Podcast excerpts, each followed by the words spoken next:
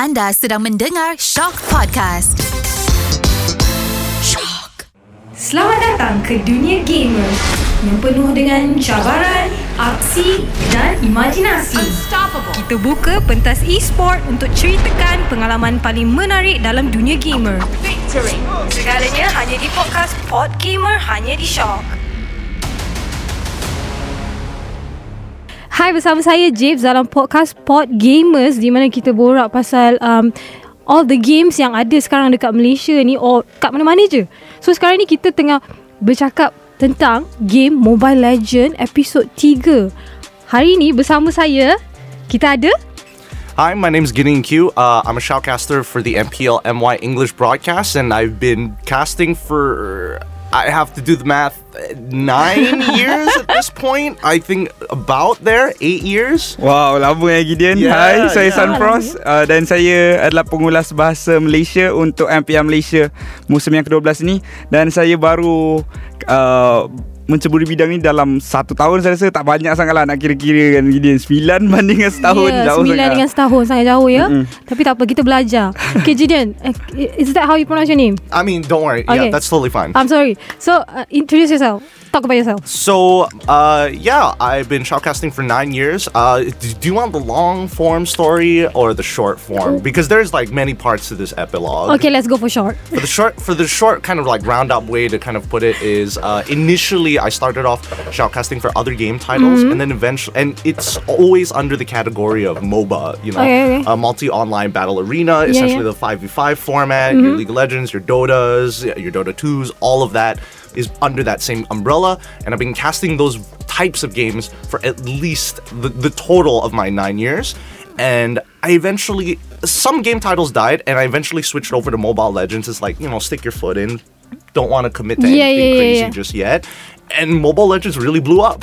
So I kind of oh, got I lucky there. Faham, faham. Okay, were you the one who dropped two degrees just for this? Yes. Okay, what happened? Tell us. So, uh, not to not to name any names, you okay. know, uh, I'm just gonna say that Dato uh, Jeffrey Chiao was oh, definitely oh no. my favorite, okay, you know, okay, okay. for particular reasons that I'm not gonna specify. If you know, you know. But yeah, no, great guy. I think when I was doing my degrees, I was shoutcasting at the exact same faham, time. Faham. And in that period of time, I was trying to figure out, like, is, is this what I really... Like, I like doing this, but mm. is this, like, a passion? Is this something that I could do forever? Yeah, yeah. Because shoutcasting is limited. It's based on your voice, you know? As soon as my voice goes, I basically don't have a job. I'll yeah. be on the streets. So... in that time, it was a difficult period to figure out because I knew I wasn't going to do computer science. I Wait, when was that? Uh, this was... This was... Oh my goodness, I do not remember. It has been that long. I was like twenty... No, no, no. I was definitely eighteen, nineteen. So, therefore, I would have been... Yeah, nine years ago. Nine years dot. ago, yeah. Nine yeah. years on the dot. Faham, faham. So, nine years on the dot. I decided I'm going to go into take my degrees. Compu- started off with computer science. Mm-hmm. Uh, didn't have the math for it. Apparently, okay. you need a lot of calculus. Dropped that instantly. Uh, two years deep into the degree, parents weren't happy about that. Uh, went into mass communications after that with a major in advertising. Ah, That's why I bought I this shirt uh, okay. that says anti- the anti-advertising, advertising club. club. Yeah, yeah. I see. Because I also dropped that degree two years down the road. Do do it the drop, guys. Do do it the drop. Look, let me tell you out. To inspire all of the kids out there, don't drop your degrees. Uh, your parents are not very happy. I spent a lot of money, and P T P T N covered a large chunk of that. Okay. And I'm still, I mean, I've... You're luckily, still in debt. No, I paid it off. Okay, okay, thank I've God. Debt, thank God. I've shifted the debt, you know, a little bit, so I don't have to worry about that. But yeah, in that time, it was just weekdays, mm. study, weekends. I would teach swimming like two days, and then in the afternoons, immediately rush over to cast. Faham, faham. Mm-hmm. Okay, what about you? Oh, Sun Frost. So, kalau nak cakap pasal saya ni, awal-awal dah ada spoiler lah. Apa eh spoiler tu? Both kita orang dua-dua drop out. Oh, dua-dua sama dua-dua juga? Dua-dua drop out lah. Sebab ah. uh, saya baru bermula selama setahun dan saya sekarang ni baru berumur dua puluh tahun. Okay. Uh, saya saya bermula Mudi, lepas S P M. Uh, lepas S P M tu saya... ada satu pertandingan uh, which is Junior Shotcasting Challenge. Oh. Uh, umur lapan belas tahun ke bawah je boleh masuk dalam pertandingan tu. Okay. And then saya pun uh, masuk dalam pertandingan tu berjaya untuk dapat jadi juara. Lepas mm-hmm. jadi juara tu, saya diberi peluang untuk cast dengan uh, caster-caster yang profesional lah dekat dalam tournament-tournament semi-profesional. mm. Jadi selepas tu uh, waktu saya baru nak masuk study, sebab baru lepas S P M kan, yeah, yeah. So baru nak masuk study, uh, masuk je study tu tiba-tiba ada M P L punya audition. So saya pun masuk M P L oh, punya audition. Oh ni lah cast, cast, yeah, caster lah untuk okay. casting okay. Lepas tu dapat uh, masuk oh, dapat masuk ke M P L. oh. Waktu tu juga terus drop university, pergi je terus M P L. Wait, wait, wait. Was the audition was the was the was the caster workshop before or after you dropped your degree? Before. It was I, before the yeah. degree. Okay, okay. Uh, it's diploma actually. Oh, it's diploma. diploma. Okay, fair enough, fair enough. Okay, yeah. fair enough lah. You two degrees, dia mm. satu diploma. Okay lah. I mean, you do you. One's a lot less money, I'll say. Yes, that. exactly. So today kita nak cakap pasal um, uh, what's the best equipment yang kita nak main uh, bila kita nak main Mobile Legend ni lah. mm-hmm. Macam uh, okay. phone brands ke, or yang you ada suggestion lah yang you tahu. What's the best? What is the best? Alright, I think first things first, Sun Frost, mm-hmm. we gotta get out of the way that uh, we gotta talk about phones. Okay. It's right off, yeah, the, right off the bat, phones are, is pretty much the biggest uh, the biggest game changer that you have, right? It's yeah. like if you're playing any other game that's on P C, you need the best equipment for yes. your P C. It works the exact same way. So the one thing people don't talk about when they talk about peripherals and like mm-hmm. the phone that they use to play Mobile Legends on, refresh rate on your screen. Mm. Like uh, it usually tells you whether it's sixty hertz, whether it's one twenty, yeah, or yeah. people pushing the limits to try and get it to mm. two forty these days to match with competitive computer monitors. Mm. And I think that the higher the refresh rate, the more I feel like you feel so much better in game. Yeah, Everything true. looks smoother, but in terms of gameplay, you're actually able to kind of react it almost in real time. I don't know how to put it. Like uh, in, in terms of refresh rate, you need to be able to kind of like see yes, everything, everything all the time. Yes, so correct. If it's choppy, it feels like you're losing out on frames mm-hmm. that somebody else is beating you on.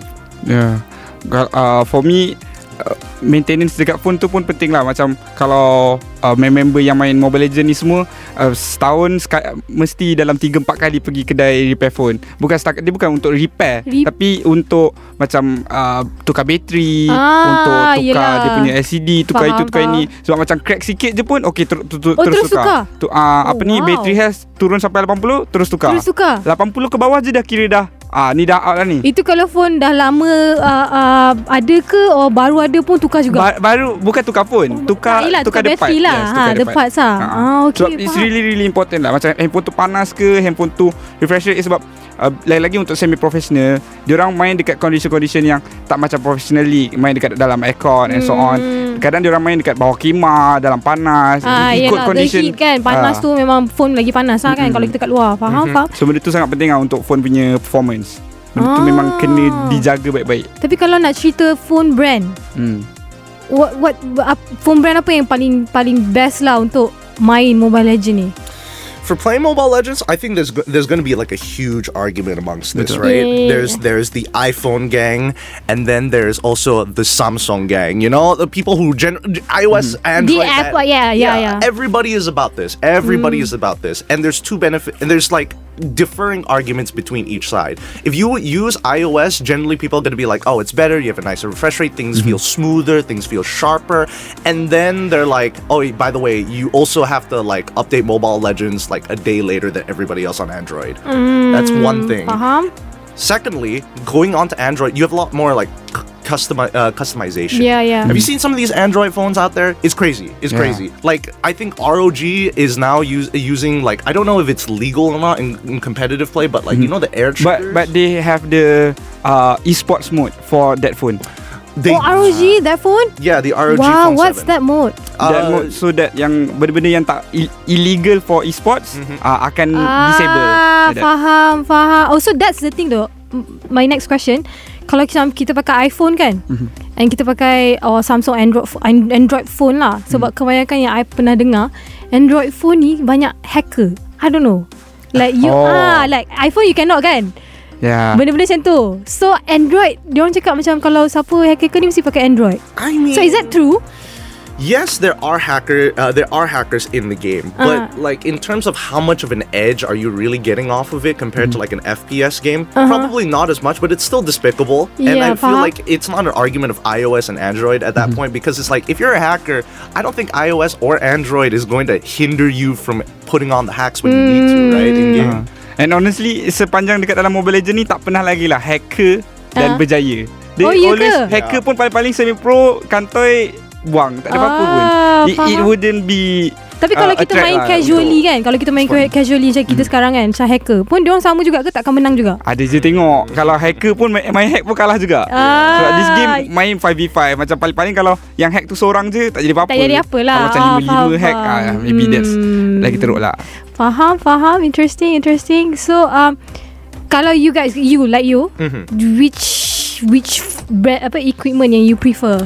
So as much as I love the R O G, uh, I would say preferably for me, I like the iPhone just a little bit more, mm. mainly because like re- uh, recently I'm using the uh, well I, I wouldn't say recently, but for the past year I've been using the iPhone thirteen Pro Max, and okay. the only reason I got Pro Max is because it has bigger screen, yeah, yeah, you know, yeah, yeah. for faham, my faham. big chunky fingers, and uh, it, it depends on the person, because some people and amongst pro players, okay. right? Amongst professional players, the size of the phone actually matters, matters for your yeah. hands, right? So if you have smaller, nimble fingers, do you want like a bigger phone? Do you yeah. have, so you reach around, or do you want a smaller phone so everything's kind of compact? Okay. Because you can still customize the U I. Still. Yeah, yeah, yeah. So I've heard stories where casters in the Philippines lent their phone to some of the best players oh, in really? their world because okay. like they're not playing on the regular. Oh, uh, in this tournament they're playing on iPhone thirteens, but when they go up on stage it's iPhone thirteens Pro Max, which is a different size. Oh, so they want to get faham. used to the size, okay. so the casters have to fork up their phones to be like, here you go, you can practice on mine. Oh, it's like that. It's crazy. It's really to it's, that degree. It dip- dia macam bergantung kepada screen size tu. Mm-hmm. Yes. So why don't you play it on tabs?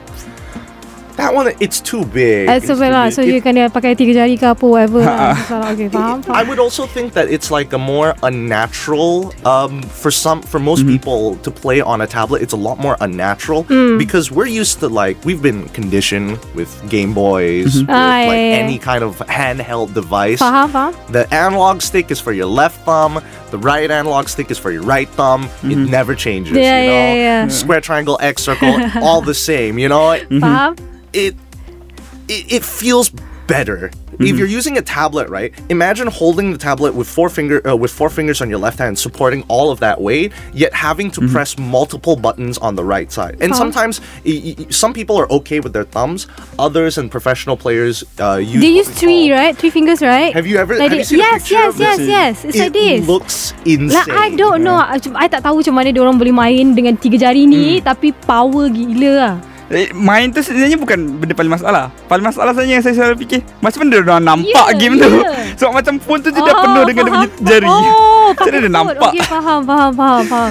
I've seen I've seen I've seen some players play with four fingers before. Yeah. Like very unique players, they play with four, and the way that they hold their phone is ridiculous. And I'm just like, there's no point. You're just you're hurting yourself. I, who's who's who's telling you that you're performing better with four fingers? Some people are okay with that. Yeah. And I yeah, think, you yeah. know, to each person, I think the most important important thing when you're looking for your peripheral is what do you want? Because mm-hmm. for me, what I want is a big screen that I can see things yeah, yeah. that fit my thick, chunky little fingers. I mean, on. just nice lah, kan? Tak it, macam it's not besar sangat, tak kecil mm-hmm. sangat, you know? Mm-hmm. Yep. So yeah. Yeah. Kalau so, um, saya untuk equipment, uh, selain daripada phone jugalah, dia ada juga equipment-equipment lain yang orang macam pandang sebelah mata, tapi bila sampai dekat bahagian satu tahap tu, mesti semua orang nak. Contoh apa paling tu? penting lah, sesimple-simple Uh, benda akan jadi benda paling penting dekat satu tahap tu. Contohnya bedak. Bedak? Bedak. Weh, ni macam information baru ni. Bedak apa eh? Bedak apa tu? Sangat-sangat penting untuk professional player, uh, semi-pro pun. Kalau kat semi-pro tu okay. dia punya sampai tahap penting tu, kalau okay. enemy bawa uh. kita pun boleh sanggup untuk datang minta sikit pinjam. Yeah. Oh my god, really? Okay, untuk apa bedak tu sebenarnya? Bedak cuba cerita. Bedak tu uh, kebanyakan diorang pakai untuk make sure diorang punya screen lagi licin, lagi smooth. Macam mana kalau main carom oh. letak bedak tu kan? Tahu kan kalau main carom yeah, letak yeah, bedak yeah, kan? Yeah, ah, sama yeah. letak bedak dekat atas screen ni. Atas screen. Mm, supaya diorang oh, macam faham, lagi smooth macam tu. Faham, faham. Awal-awal dulu saya pun uh, rasa macam mengarut je. Tapi bila saya dah start bila kawan dengan diorang semua, sendiri. dah try sendiri and boleh cakap memang legit efektif lah. Hmm. Oh, faham. Oh, tu informasi baru ya guys. Bedak ya, kita tak pernah tahu. Dulu kita pakai phone tak pernah buat apa-apa pun, tapi mm. diorang pakai bedak M- untuk main. Mungkin satu masa dulu nanti kena buat phone yang uh, kalis bedak pula lah, sebab takut juga akan masuk. Ke? Macam you nak main macam licin sangat tak? No? Diorang boleh sampai macam celup je handphone tu dalam bedak, keluar balik. Allahuakbar. Yeah, it's bad. It's like that. It, honestly, it gets really bad. Like, I think people fail to see that, like, they're seeing their famous professional players mm-hmm. up on the stage. They're like, ah, oh, that's my, that's my goal, that's my idol, idola, idola. And then as soon as they leave, they see the table, and mm-hmm. the table is a mess. It is just full of powder everywhere, top to bottom, oh just full God. Of powder. Gila tu, I baru I pun baru tahu. Kalau you guys baru tahu, I lagi lah baru tahu. Sebab I tak main Mobile Legend, mm-hmm. tapi I wanted to try lah. Tapi mm-hmm. I tak ada kawan. So I macam mm, dengan siapa I nak main ni lah, macam tu. Sebab I takut. Tadi pun I ada interview, so I tanya macam, kalau main Mobile Legend ni toxic ke tak ke macam main game lain. So I don't know, faham tak? Oh, macam okay. So benda-benda macam tu. Tapi I'm I interested lah nak main sekarang ni. Sebab I dah interview korang, mm-hmm. I dah interview yang uh, caster lain. So macam uh, seronok eh main Mobile Legends ni sebenarnya.